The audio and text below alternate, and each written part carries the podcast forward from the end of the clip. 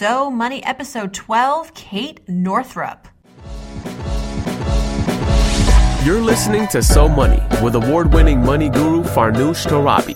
Each day, get a thirty-minute dose of financial inspiration from the world's top business minds, authors, influencers, and from Farnoosh herself. Looking for ways to save on gas or double your double coupons? Sorry, you're in the wrong place. Seeking profound ways to live a richer, happier life. Welcome to So Money. Hi everyone, welcome back to So Money. I'm your host, Farnoosh Torabi, and today on the show we have the lovely Kate Northrup. She's the author of Money, A Love Story, Untangle Your Financial Woes and Create the Life You Really Want. She and her work have been featured on The Today Show, Yahoo Finance, The Huffington Post, and many, many more places, and she mentors entrepreneurs in creating financial freedom. Kate is a tremendous source of wisdom. During our interview, she describes the importance of identifying what we value in our lives and how that necessarily translates into a stronger, more committed relationship with our money. She shares the crystallizing financial moment in her childhood when her parents got divorced, plus the spending missteps in her twenties that she admits now she took because, well, she wanted to look more successful than she actually was. And I just love Kate and admire her for being so honest, so raw, so candid in this interview. And I think you're going to appreciate her just as much. Here is Kate Northrup. Kate Northrup, thank you so much for joining me on So Money today. Thank you so much for having me. You know, I've been a big fan of your work ever since you published Money, A Love Story. We interviewed you on Yahoo Finance. Um, it was a very successful video. People just really are drawn to your voice. You're an amazing writer, and you speak from experience uh, because you haven't always had success with money, and you were very transparent and candid in your book. I think you're helping um, countless, countless people really take their finances from good to great, or okay to better, and um, and I think you're a real inspiration. And for those of us on the call, on the podcast, who aren't familiar with Money, A Love Story, tell us what it's about and your journey to bringing that story to life. Yeah, so it's really a book about the energy and the emotional aspects of money. Um, there are some practical tips in there about saving and reducing your spending, and some practical tips about business and investing. Uh, but mostly it is a book about getting your head and heart in alignment so that money um, becomes less of a stress in your life, and that you feel more in the flow, and you feel more abundant, and you continue to have positive behaviors around money. Because I think a lot of us, just like with the dieting world and the health world, you know, everyone knows they need to exercise more and eat less. Um, everybody knows that they need to save more and spend less. That's not news, but then it's, why don't we do that? And so I address the why don't we do that in Money, A Love Story, and really help people to get their actions in alignment with um, with what they think, what they actually want. So it's really an integrity issue, actually. And we're going to get to more of your personal story in uh, our time together today, but you bring up an interesting word that I've heard repeated um, in, in many of my conversations with, on this podcast, with um, successful people who um, have a really good relationship with money, and it's the word abundance. And I feel like it's a very... Uh, new agey word, because it's coming it back into uh yeah it's it's it's kind of making a comeback. And I want to know, what's your definition of abundance? How do you define that? Abundance to me is having trust that there's more than enough to go around, that um it's really divorcing ourselves from the zero-sum model and knowing that uh, there really is more than enough well-being to go around, more than enough money to go around, more than enough success to go around, and being able to relax a little bit in the trust that there isn't more than enough. Mm. Well, since we're sort of philosophical already, um, let's let's keep let's keep at it. My first question for all my guests is um, a philosophical question. It's a personal question. And I want to find out, what is your personal financial philosophy or mantra that you apply in your life that helps keep your money in check? My personal financial philosophy is that money is a stand-in for what we value. And really, when it when my money life, you know, if I get off track at all, I come back to what are my values, what's important to me, what matters to me, and then how can I get my financial life in alignment with that. So has my spending gone off the rails? Well, if it has, it's usually because I'm spending unconsciously and I have not been in touch with my values. So money is a stand-in for what we value. The more value we add to the world, the more money we make, and the more we're in alignment with our own values, um, the better our relationship with money becomes. Hmm. I like that. I mean, because it, it's um, often not about the numbers, right? It's about our behavior. It's about our mindset. It's about what we value, which a lot of times we don't take the time to consider. Life's busy, where, you know, things happen rapidly. We, um, these sort of like the soul searching aspect of your financial uh, reality is something that we completely skip. You know, we, yeah. go, we go straight to the spending and we don't even think about the why behind it or the how come. Exactly. And I'm really all about the why. Um, to me, it doesn't, the what doesn't really matter if we have not addressed the why. And I think that we should be constantly in an inquiry with ourselves around, why am I doing this right now? And the more we can pay attention to the why, the more our behavior ends up changing, because this, the sheer act of becoming aware and kind of becoming the witness of ourselves, that That separation creates change, mm-hmm. just the awareness. So this kind of transitions us well into my next question, which is about money memories. And so to learn kind of the context of the of of of where your philosophy stems from, take us back. Take us back to a time in your life. Maybe it was when you were really young, or more recently, uh, a memory, a money memory that really helped shape, define, influence how you think about money today. Take us there. Where where were you? What happened? What what did you learn? So when I was sixteen, my parents got divorced, and what I saw is my mom in a lot of financial fear. And my parents have very different financial philosophies, so I grew up kind of with, you know, my dad's version and my mom's version, and so learning about money was um, complicated just because they have very different philosophies. And so when the divorce happened, I saw my mom scared.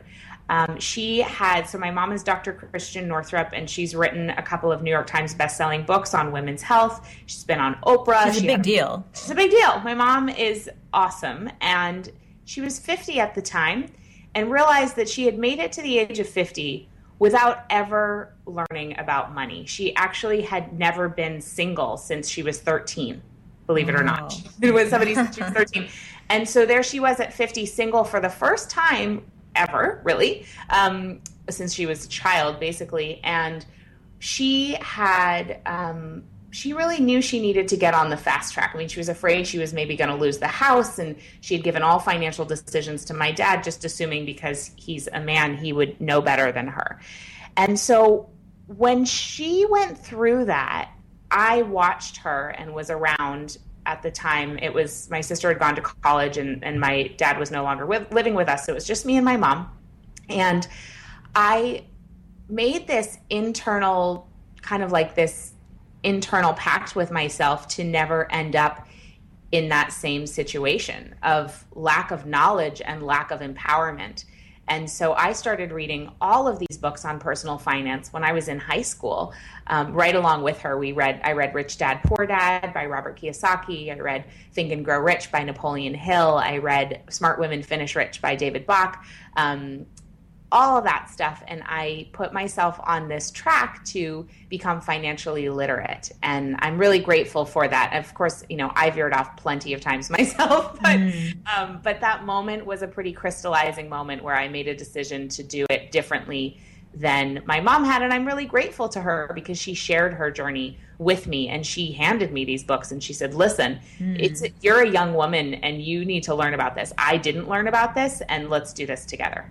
That's awesome that she did that. I think sometimes parents underestimate the ability for their, you know, adolescent kids, teenage kids, to really understand money. And I mean, yeah, you're not going to maybe understand all of it, but bringing you into their journey and letting their kids um, see how they are thinking and managing and, and, and earning, I yeah. think is invaluable. And, you know, you, you'll make mistakes, obviously, we all do.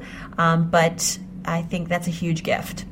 Yeah. Yeah. It's, I am really grateful for it. It's interesting. I have a friend who, um, was over the other day, and we were talking about, um, the woman who helps us keep our house clean, and she's fabulous. And I was recommending her, and he told me later on that he hadn't wanted to discuss the money aspect in front of his daughter who was there. And I thought that was such an interesting thing. You know, she's, she's old enough to start to learn about money. And, um, and I thought it was so strange that he didn't want to discuss anything financial in front of her. And I think that when we, when we don't give our, I mean, I'm not a parent yet, so we'll see. Right.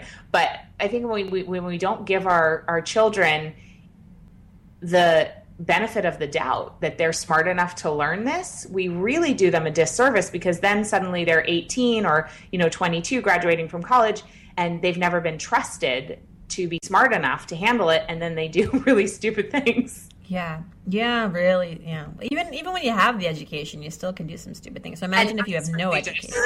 Yes. Well, we actually transition well now into my next question. It's almost like, you know, the questions, what are, what's coming at you. Uh, financial fail. This is what I think, um, is always interesting to learn, especially from the, you know, the pros and the authors and the experts who have it together, but you know what, we didn't always. And so, um, I think you talk about this in your book as well. It's sort of an impetus for why you wanted to write the book, right? That you weren't always successful. Share a disappointment with us, a financial fail, if you will, that, um, life-altering, or at least was an awakening of, of sorts for you, and, and what did you learn? And then I want to know, what was the stupidest thing you ever bought? Crazy, dumb thing that you ever bought? Oh, okay. You can so, start with that first if you want, if there's really a good one. Crazy, dumb thing I ever bought. Gosh. Um, I do remember one particular moment. This is not a crazy, dumb thing, but one particular moment which which I think illustrates um, my my past history with money, was that I had made a pact to myself that I was no longer going to spend money on my credit cards, because I realized once I totaled it up in my early twenties, I had gotten myself into over twenty thousand dollars worth of credit card debt, which, you know, I know in the grand scheme of things, some people hear that and they're like, that's really not that much money. But when you are in your early twenties and you manage to rack that up in a little over a year, to me, that's a lot. It, it felt like a lot. And that's mm-hmm. what, I mean, that's my philosophy. It doesn't really matter the numbers. It matters how it feels. And it felt like a lot. And I had just been really unconscious with my spending, and I had spent willy-nilly, and, um, you know, it was, it was a mess. So one of the things that I remember, I had made this decision to not spend any money on my credit cards. I was only going to use my debit card. Um, I was going to pay off my debt. And then I went to this um, sample sale, or this like, um, it was kind of like a sample sale with vintage stuff. I'm not sure, but it was really cool. And I found this Prada coat that I was just like, oh my God, this coat is gorgeous. It was an amazing price. And I remember the moment. I will never forget. I remember where the checkout counter was. I remember what wallet I had at the time. And I pulled out my credit card, and it was one more thing that I put on my credit card. And I remember the moment of going for the short-term, kind of that short-term high of buying something, and also how bad it felt to betray myself, because I had made a promise and I was breaking my promise. Mm-hmm. And, you know, I, I gave the coat, I think I gave the coat away like really soon after that. I never ended up wearing it. It was one of those like moments. Every time you look at it, you're like, oh, yeah, what did I do? Painful, and it was kind of impulsive, and it wasn't even my style. And, you know, it was the whole thing.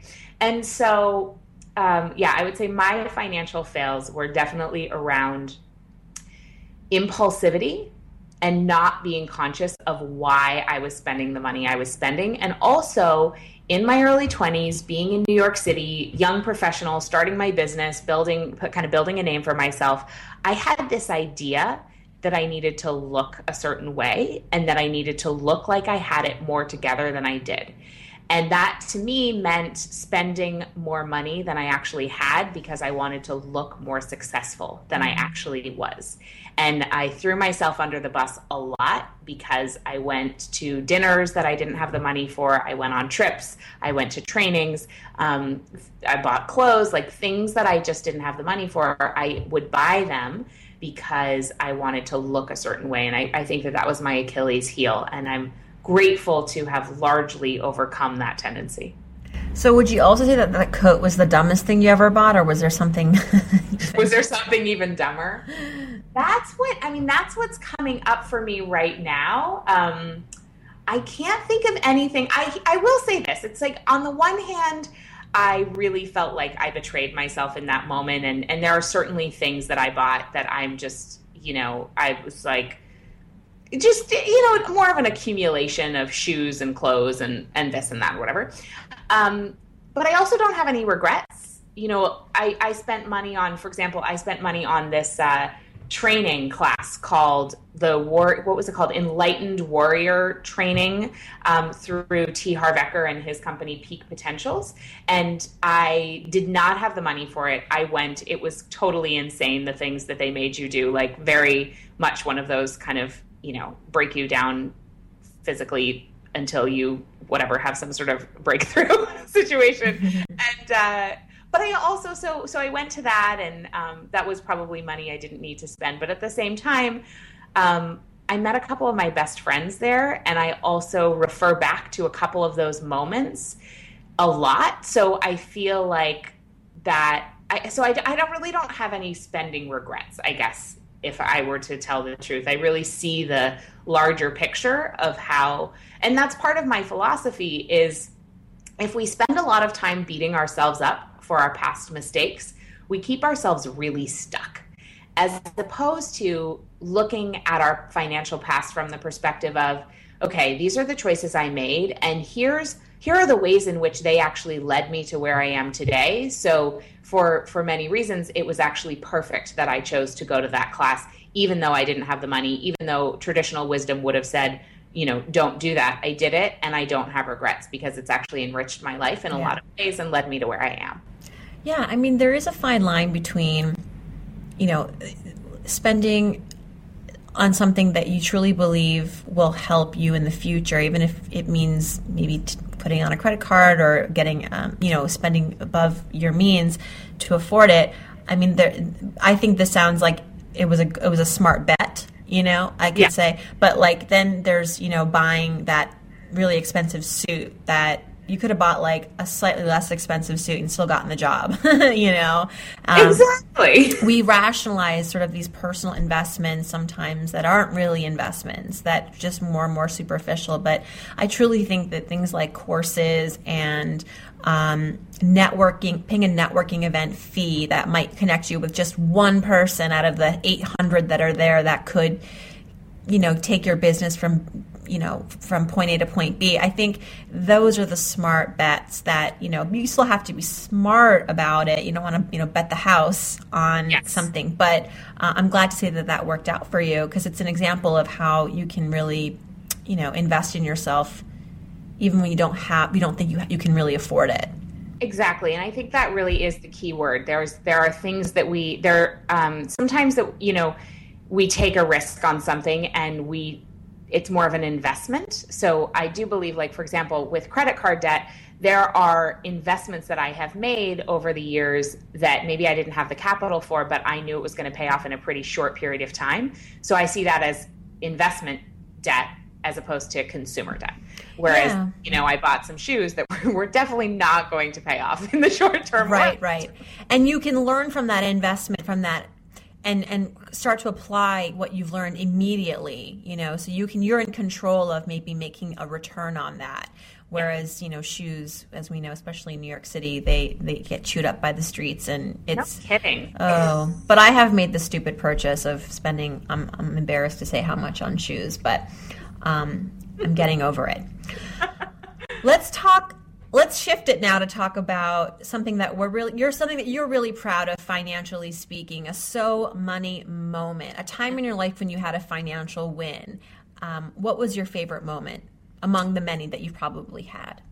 so it was, I was sitting on my mom's kitchen counter. I was just home from my first year at Brown University, and I was having a conversation with her about what I was going to do that summer. And in that moment, I decided to start my business for real with, I had had this business for a little while, but I hadn't ever actually buckled down and done it. And it was a network marketing business with a company called USANA. And I started that business because I had a dream of creating financial freedom by the age of thirty so that I could be home with my kids and still make a really great income, not have to sacrifice my income in order to stay home, and really to be able to be a really super present mom. And so I made that decision when I was eighteen. I achieved that goal by the time I was twenty-eight, although I could have done it a lot sooner if I hadn't gotten myself into all that debt. Mm-hmm. Um, but it's still, I think, a really great, you know, a great trajectory. And um, that was a so money moment because I decided to dedicate my time during my summer vacations and my Christmas vacations to building that business. So while my friends were out um, partying in the woods with their red Solo cups, which is how we do it in Maine. Oh, we do it at Penn State too, where I went. Okay. I was, I was oftentimes on conference calls and doing training and doing business events. And, um, you know, I want to go back and give my eighteen-year-old self a really big hug. Aww. And like throw her a party because uh, that decision changed my life. Yeah.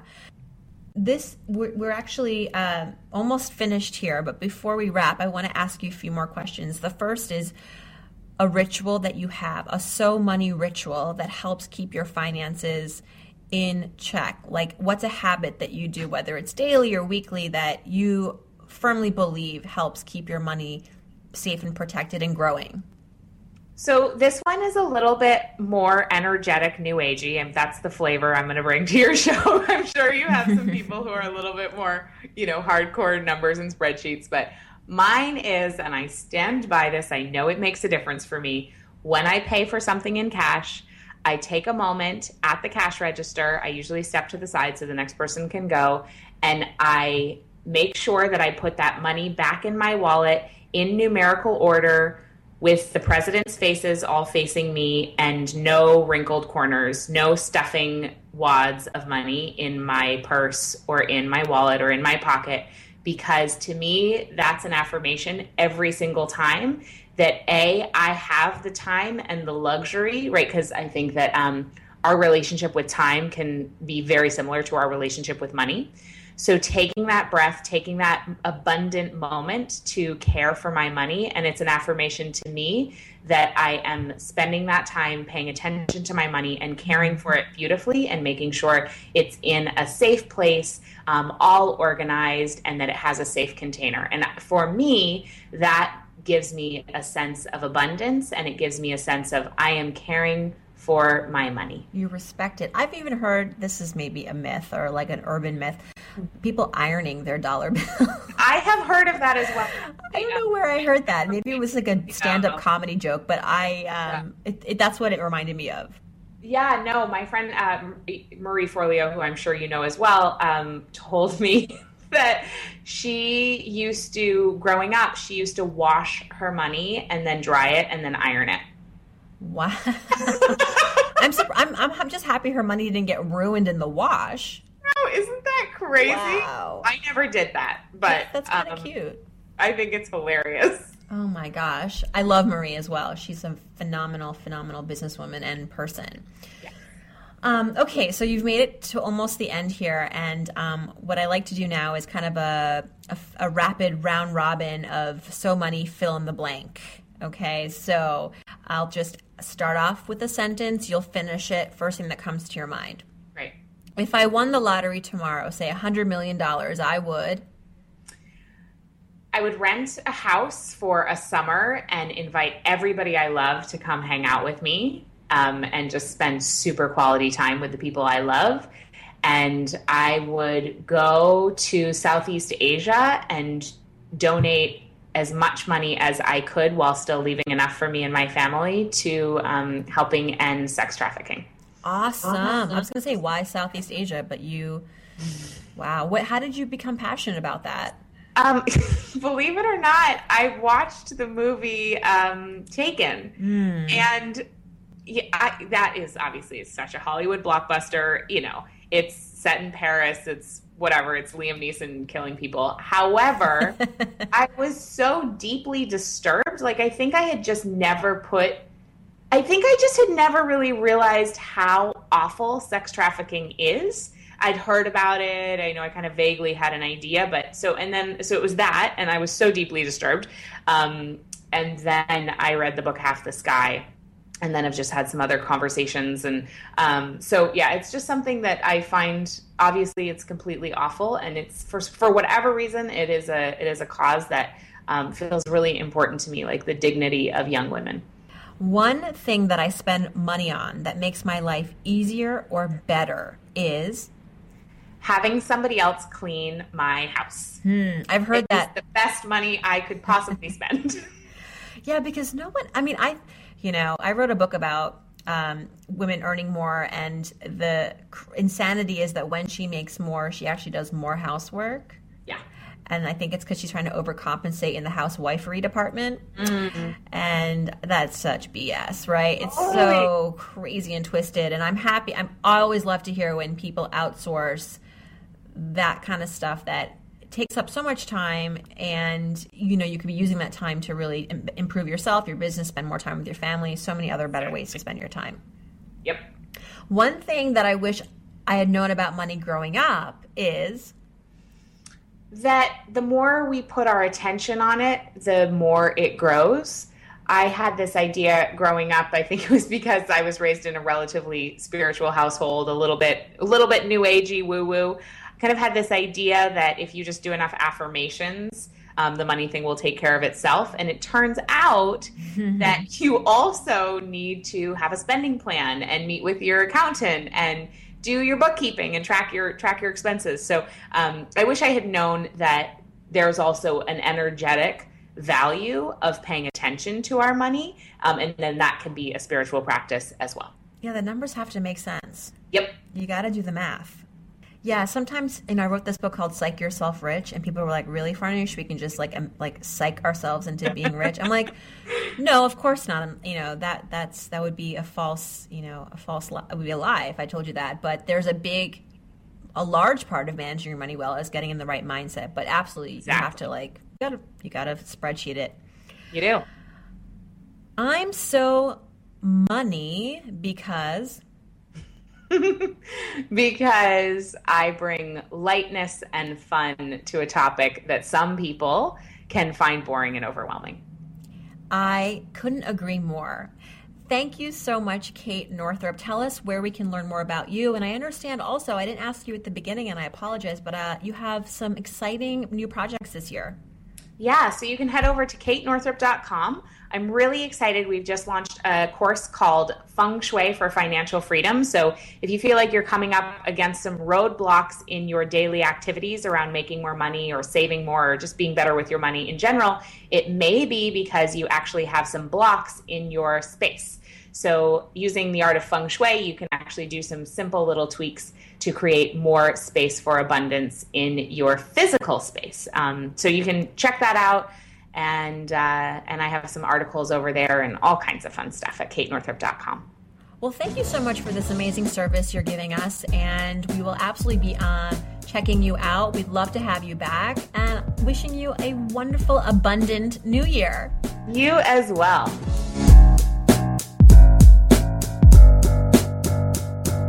Thanks again to Kate Northrup, author of Money, A Love Story. To learn more about Kate, you can visit kate northrup dot com. She's also on Twitter, at Kate Northrup. Tomorrow brings the weekend edition of So Money, when I answer your biggest questions about money, work, life, maybe a previous guest. And you can send your questions, very easy. Just hop on to so money podcast dot com, click on Ask Farnoosh, send me your question, and I will put it in the queue for either this weekend or next weekend. I try to answer every question, so make it a good one. Uh, and I look forward to hearing from you. Thanks so much for joining. Hope your day is so money.